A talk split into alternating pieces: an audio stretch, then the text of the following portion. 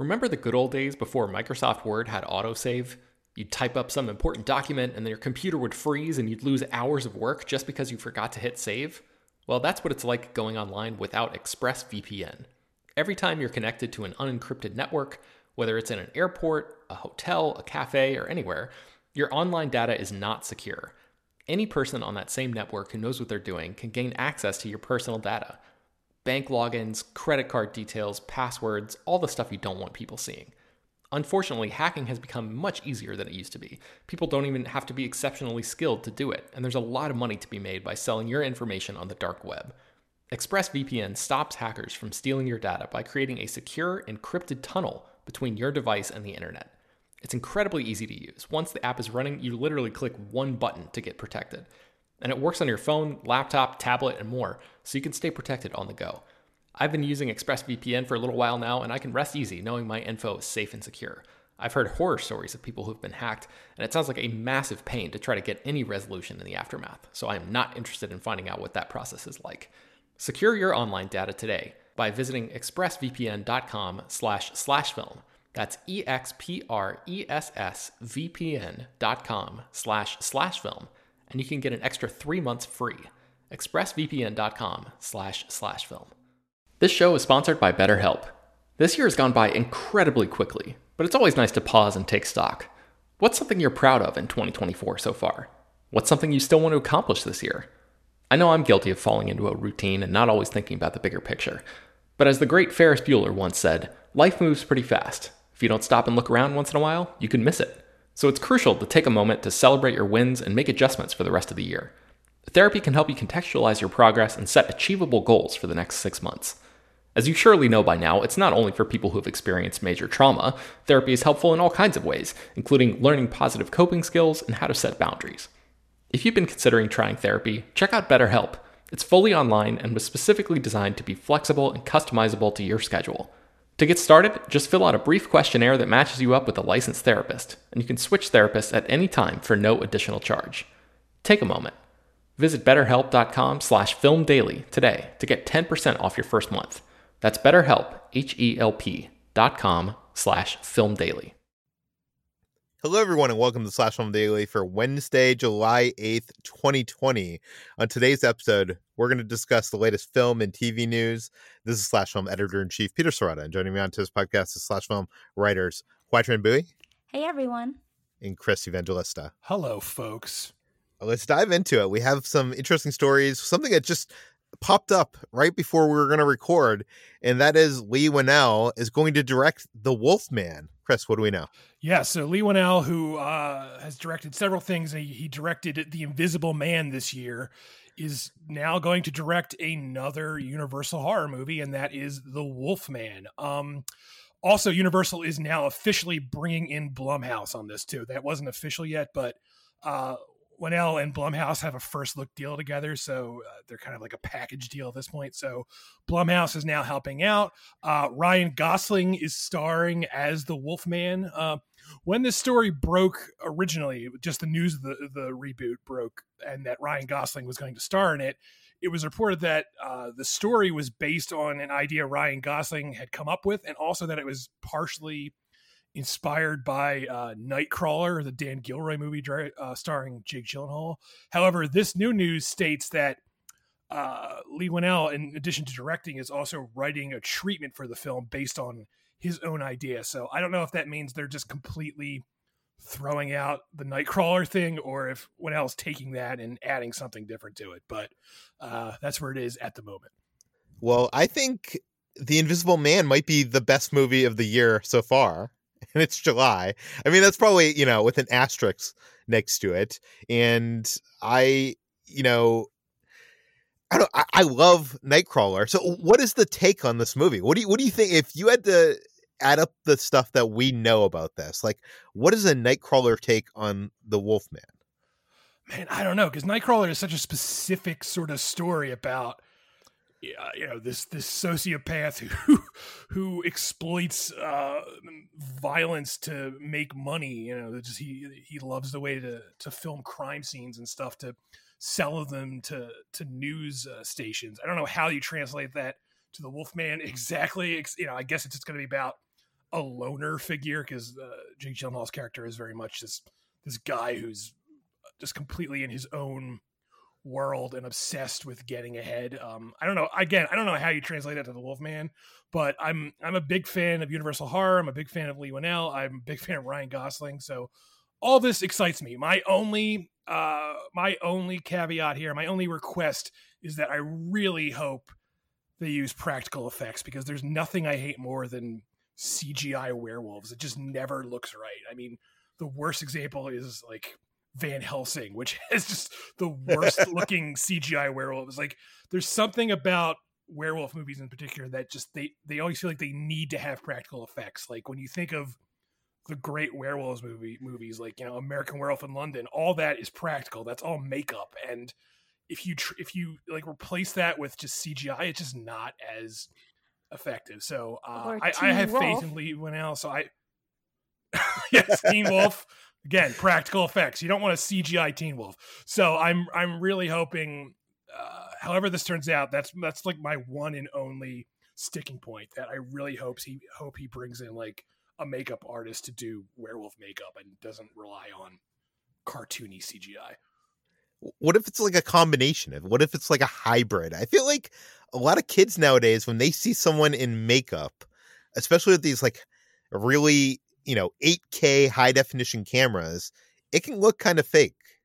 Well, I don't care about those kids, Peter. They can go screw. Watching the Wolfman too, like I don't think that's going to be geared towards them.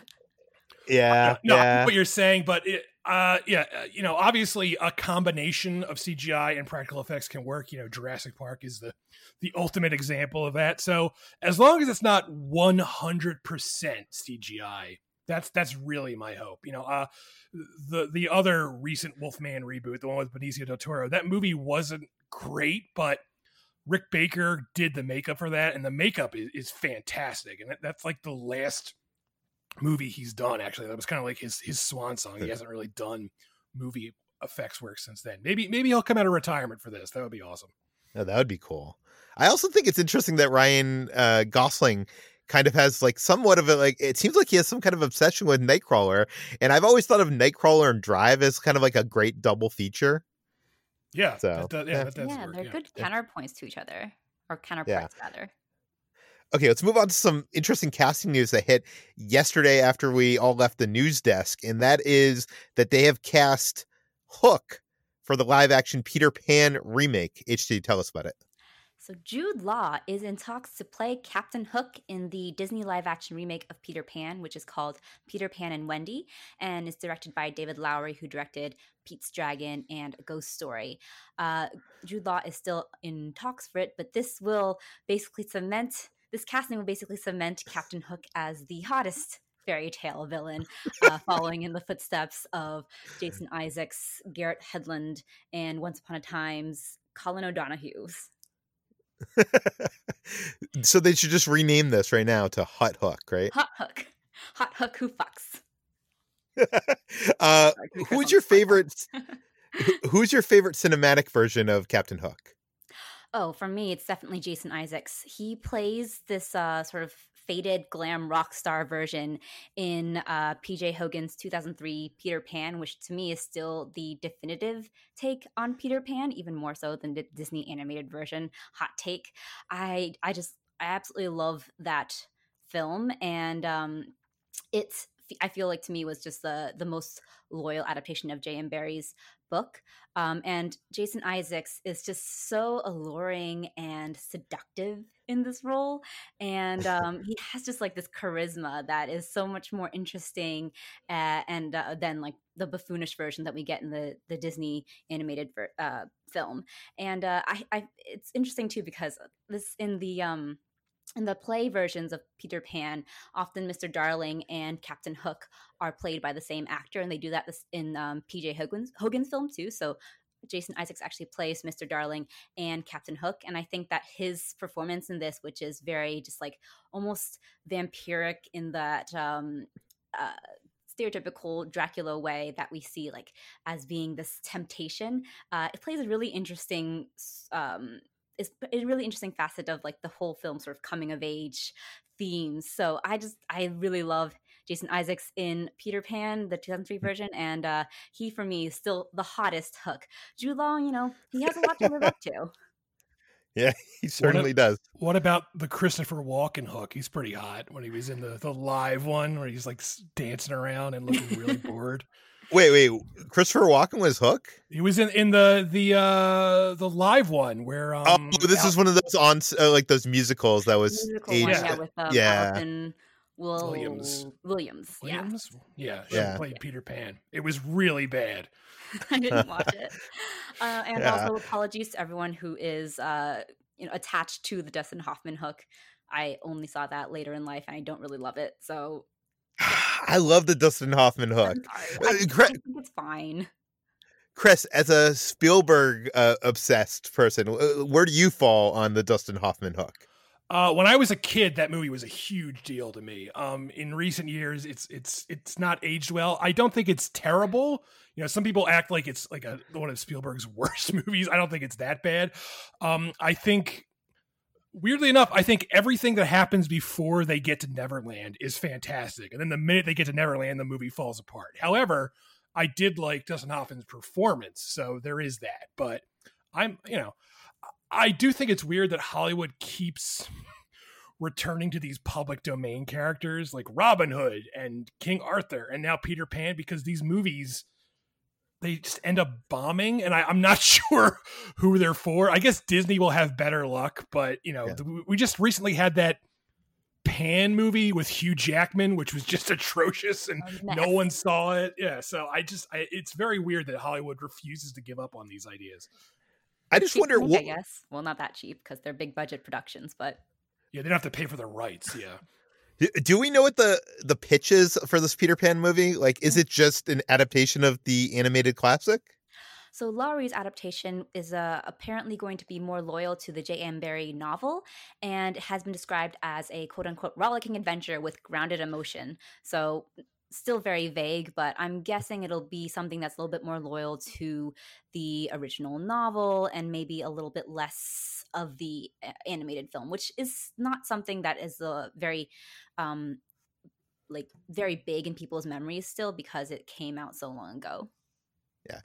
I mean, I trust Lowery, but uh, whenever someone is doing a reboot and they they say the line that is going to be more faithful to the source material than the original beloved movie, usually it turns out to be crap, right? Like, I can't think of one case of when they said that that it ended up being better. But I don't know. I'll, I'll, let you guys think. Actually, if, if you if you can think of a case, write into me at peter at slashfilm.com. We'll mention it on a future episode. Uh, but okay, let's move on. We got a lot to talk about today, uh, including some movie theaters that are suing the state of New Jersey to open up theaters sooner. Chris, what is going on here? Yes, uh, in my home state of New Jersey, AMC, Regal, and Cinemark are suing uh, the governor. His name is Phil Murphy, because uh, Phil Murphy has has ordered that movie theaters can't reopen just yet, but he has allowed uh, churches to reopen, and the movie theaters are saying by allowing churches to reopen but not movie theaters, you're uh, infringing on their First Amendment rights. So, uh, look, I sympathize. Uh, I, I understand where these movie theaters are coming from. Here's my solution. Churches shouldn't reopen either. Nothing should be reopening right now. Things are very bad and very scary, and there is a uh, vacuum of leadership in in the country. And of all the governors right now, Phil Murphy is doing a pretty good job. So I have no problem with him. And again, I get it. I know movie theaters want to reopen. They want to make their money again, and they're in danger of going bankrupt. But it's it's just a bad idea. And uh, so, yeah. Well, we, we- we've talked to death about movie theaters reopening and stuff like that. I, I guess the big question here is if churches are allowed to reopen, shouldn't movie theaters be too? Because like there's going to be less people in a theater with I mean, yeah, social that's- distancing. that's the basis of this entire lawsuit. They're saying, you know, if they can do it, why can't we? And again, my my answer is don't open churches either. Don't open anything right now. But uh, you know, uh, I have no, I really have no use for church in general, so I don't really have any dog in that fight. Um, so yeah, again, I don't know if this lawsuit will even get anywhere or if a judge will like throw it out, but uh, that's where they are right now. We've been talking a lot lately about Christopher Nolan and Tenet, which could be the first film to open in theaters. Uh, right now, it's scheduled for what August? August twelfth. Yeah, August twelfth. And we we've heard how he kind of has been pushing to to for this to open during the pandemic because he he wants to save movie theaters. And now we have a little bit more on this. Chris, what do we know? Yeah, um, uh, THR has this report. Uh, it's worth noting that this is all sort of like secondhand news. It's not they didn't like get an actual quote from Christopher Nolan or anything like that. But he, he was too busy removing all the chairs from his set. Yes, exactly. He had he has no time to answer quotes. He's he's walking around getting rid of all chairs. Um, so the, the, story boils down to this. So in June, Warner Brothers had a, a, meeting with with with Nolan via Skype or Zoom or whatever, and they said, "Look, it's probably a good idea if we push this movie back several months, not just for safety, but also because." If we open it, you know, now in the summer, there's a really good chance it's going to hurt the box office because even if movie theaters reopen, some moviegoers are going to be hesitant to, re- to return. Also, movie theaters are going to have to do social distancing, so every seat can't be filled. And Nolan countered that by saying he doesn't care about the box office. He's doing this because he wants to show faith in movie theaters. Uh, it's worth noting that this all happened in June. So I don't know if Nolan is going to change his mind on this. I, am I'm, tr- I'm trying very hard to give Christopher Nolan the benefit of the doubt here because I like his movies. I don't think he's like a malicious person. I don't think he's trying to be. Like, but but he, here's the thing, Chris. He is going to lose him and Warner Brothers because he gets back end here. Right. He he's going to lose a lot of money by opening it in August. Like it's not for his benefit whatsoever. Right but I mean, it, it's not in his benefit monetarily, but it it would be in his benefit for like saying I'm the guy who who saved movie theaters, bragging rights, basically hubris, basically, and and that's kind of where I think he's coming from. And again, I don't think he's doing this to be a bad guy. I just think he really loves the idea of the theatrical experience, and he wants to be the guy who's like who saves that, but I, I don't know, man. I don't know if if, if August is going to be safe enough. Well, I've heard he has come up with a plan to fit more people in a movie theater. He's going to remove all the chairs. Oh, okay. Everyone okay. stands. Yeah, everybody's standing. Um, okay. Uh, what do you think that the state is going to stick? What What is the chances? What What percent chance do you think that we'll actually see people in a movie theater in mid August seeing Tenet? 50-50 i guess. Um and that's not because i think things will magically get better. I just think some people are uh, stupid and they don't want to admit that this isn't going away anytime soon. Um you know it, it's all it's gonna well, really I, i'm not asking you if people will show up. I'm asking you will it hold? Will the will it actually be in a theater somewhere? I guess it, it really depends on the states. Like if New York and Los Angeles can't reopen all their theaters by August, it seems very unlikely because those yeah. are like the big markets. And so if, if they're out of the loop, I find it very hard to believe that this date will hold. So I guess keep your eye on those two states. Yeah, th- this pandemic has kind of killed a lot of film festivals. South by Southwest, uh, Cannes, uh, now Fantastic Fest has bit the dust. HT, tell us about it. Yeah, Austin's Fantastic Fest, uh, which is a huge genre festival um, and has become a really big hub for uh, genre films in fantasy, horror, sci-fi, etc., has announced that they have canceled the 2020 edition, which would be the 16th annual Fantastic Fest, and it was originally slated to run from September 24th to October 1st, and uh, the festival is canceled completely rather than moved online. Uh, though Fantastic Fest programmers still intend to schedule some online gatherings during the original dates, but not the actual festival. They do hope that they will be able to hold the festival uh, as per usual in 2021 what do you like what is the future of film festivals? Like when is the next film festival that people are actually going to be able to attend in person My thought is that film festivals would be able to return in 2021. Um, but even uh, Sundance Film Festival, which takes place in January, is starting to look like it is. Um, it might not be safe to return to the usual film festival circuits. Uh, Sundance is, a, is apparently planning an online component and screenings outside of Utah for its 2021 edition. Um, and um, but a few others, a few other festivals that take place in September are still pretty confident that they're going to be able to hold their physical festivals. So the Venice Film Festival is still happening in, September, though it's cutting down on selections and outdoor venues. Oh, and, and it's um, going without more outdoor venues, uh, as well as the Telluride Film Festival, which is also held uh, early September. Um, and TIFF, uh, however, is um, is also held in September, but they are considering a digital option instead of a physical uh, festival. So it seems like everyone, all the festivals are a little bit in flux right now, although it, the the more prestigious ones, I guess you would say, the the more elite hmm. ones, um, are the ones that are are saying that we need to still hold these these festivals, but um, they are kind of being out um, outweighed by a lot of festivals that want to just you know um, uh, value human life and uh, human safety. So I, I don't think that we're going to be having any festivals in 2020 um, anytime soon. And I I think that Telluride will probably end up postponing. Venice may end up just balking to uh, outcry. So um, although they're in Italy, so they're just kind of just doing what they want, and the U.S. is in far worse condition than Europe so far. But um, yeah, I just don't think we'll be seeing any festivals uh, this year. Chris, you had originally planned on going to TIFF. You like every year you go to the Toronto Film Festival. If if they had it this year, would would you go? Uh, I probably wouldn't be let in because Canada has closed the border to the United oh, States, oh, yeah. and with good reason because we're awful.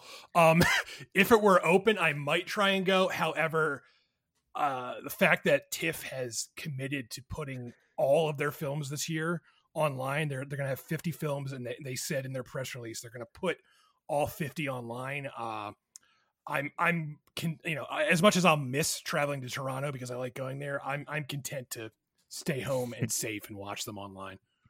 Yeah, we also had a surprise today where they released a teaser for Halloween Kills online and announced a release date change. Tell us about that. Yes, so uh, Halloween Kills was originally supposed to come out this October, and we were all sort of just waiting around to see, uh, you know, if that would hold. And the answer is no. It's been moved to October fifteenth, twenty twenty one. Uh, that was actually going to be the release date of the the Halloween film after this, which is called Halloween Ends, and so that has now been pushed to uh, October twenty twenty two. Does this disappoint you?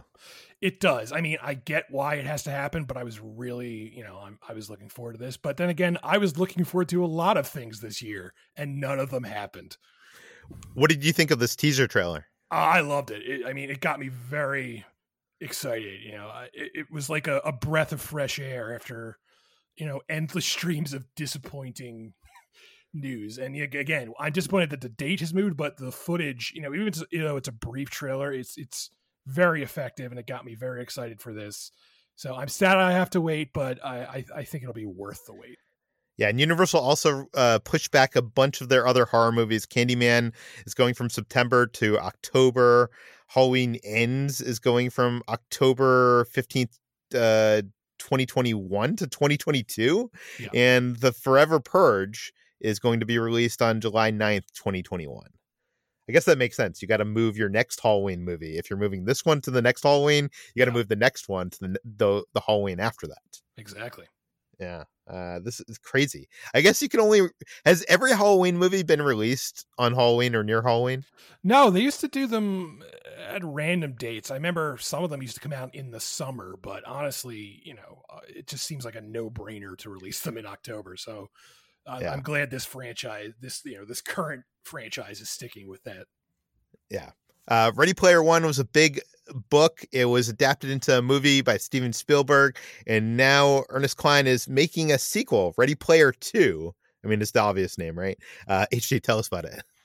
Ready Player 2, the long awaited sequel to Ernest Cline's 2011 smash hit, is hitting bookshelves this November. Um, Penguin House, Pen- Penguin Random House's imprint Ballantine Books has set the publication date for North America uh, for Ready Player 2 on November 24th, 2020. And um, that is with international publication dates later to come, uh, with um, the sequel expected to exceed the 58 countries and 37 languages that the original was published in. So pre orders are beginning today, and uh, no details have been released about the sequel's plot, uh, which likely hint at a future movie, but likely not directed by Steven Spielberg.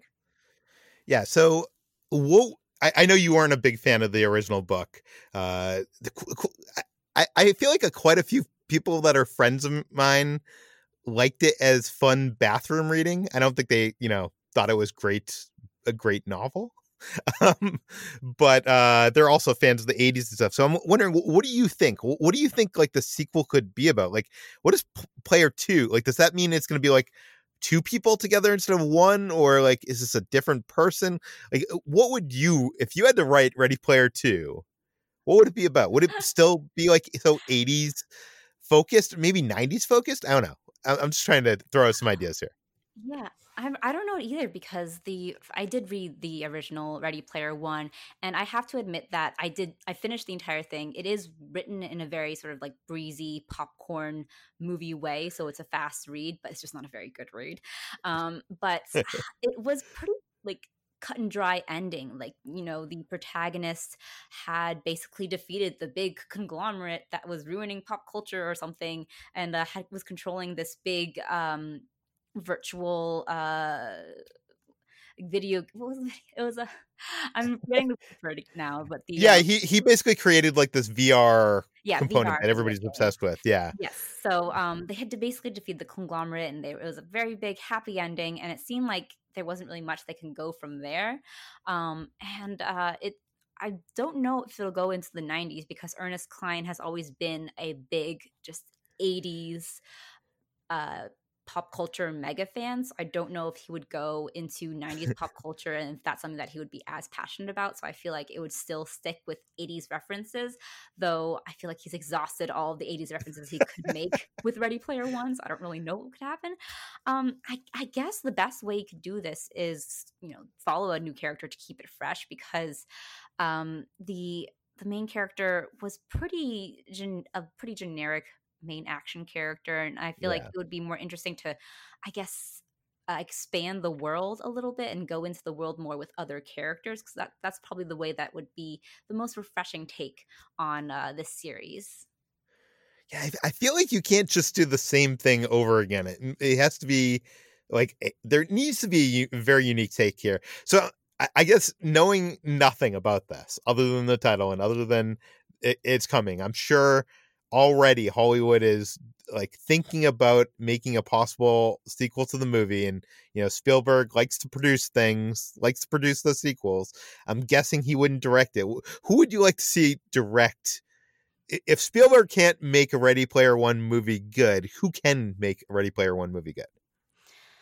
Hmm that's a good question. Um I feel like there hasn't been a very good video game set movie, but maybe Jake Kasdan, who directed Juman- the Jumanji The Next Level and Jumanji Welcome to the Jungle movies, because I feel like ah. those films did have a good handle on that video game experience, although it was very much about sort of that um, RPG uh, more classic RPG experience. And I think that maybe he could bring that into a Ready Player One and make it more about the video game itself and less about just the pop culture references as as currency or something. You know who's good at incorporating that pop culture references, but also making a funny, compelling movie? Edgar Wright. I think Edgar mm. Wright would be perfect for this. I mean, not, perfect for the thing that we don't even know what it is, other than a title, is what I'm saying. I'm sorry. Uh, content. We gotta we gotta have content here on the the podcast. Yeah, no, and that's true. Edgar Wright did direct a very video game esque movie too with Scott Pilgrim versus the World, yeah. so he could just kind of bring that touch to um, the next Ready Player One or Ready sorry Ready Player Two. Ready Player Two. Okay, we have one final story for you today, and that is the Disney version of Hamilton, which I'm sure we have all seen. It is on Disney Plus. It came out this past week. We'll talk about that on the water cooler on Friday. Uh, but everybody's already starting to talk about will this be eligible for awards? Like, will this be eligible for an Oscar? Chris, what do we know?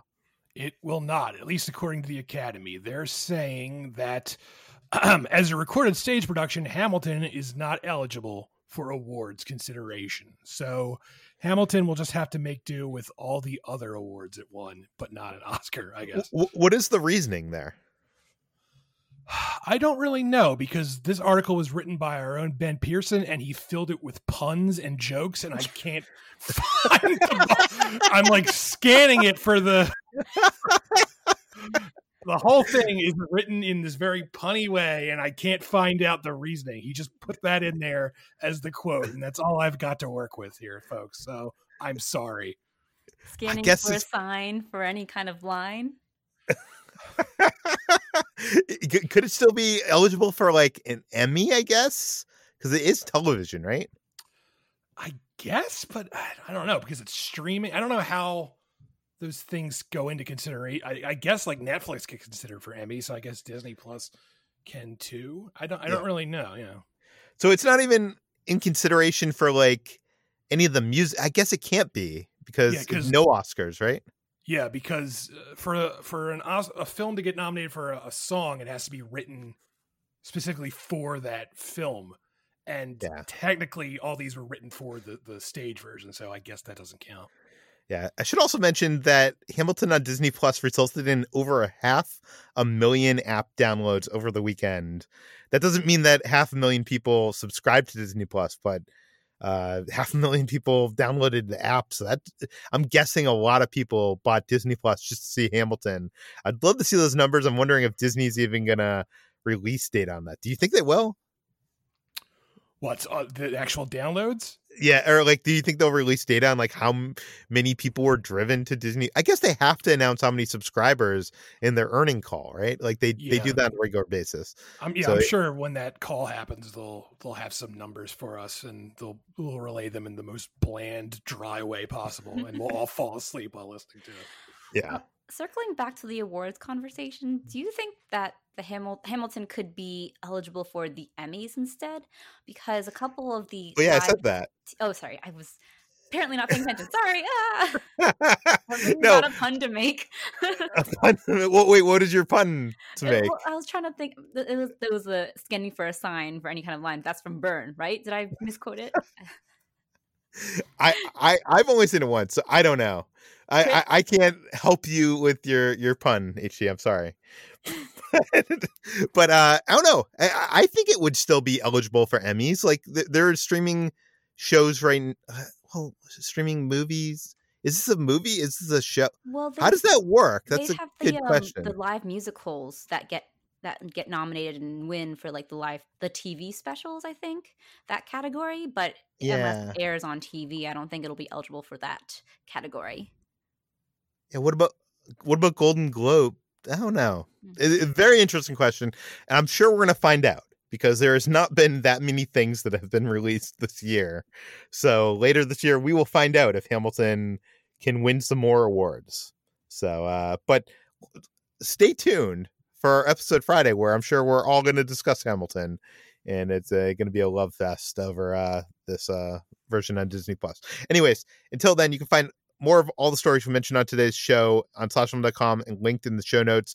You can find this podcast on iTunes, Google, Overcast, Spotify, all the popular podcast apps. Please feel free to send your feedback, questions, comments, concerns just at peter at slashfilm.com and rate and read this podcast on iTunes. Tell your friends, spread the word, and we will see you on Friday.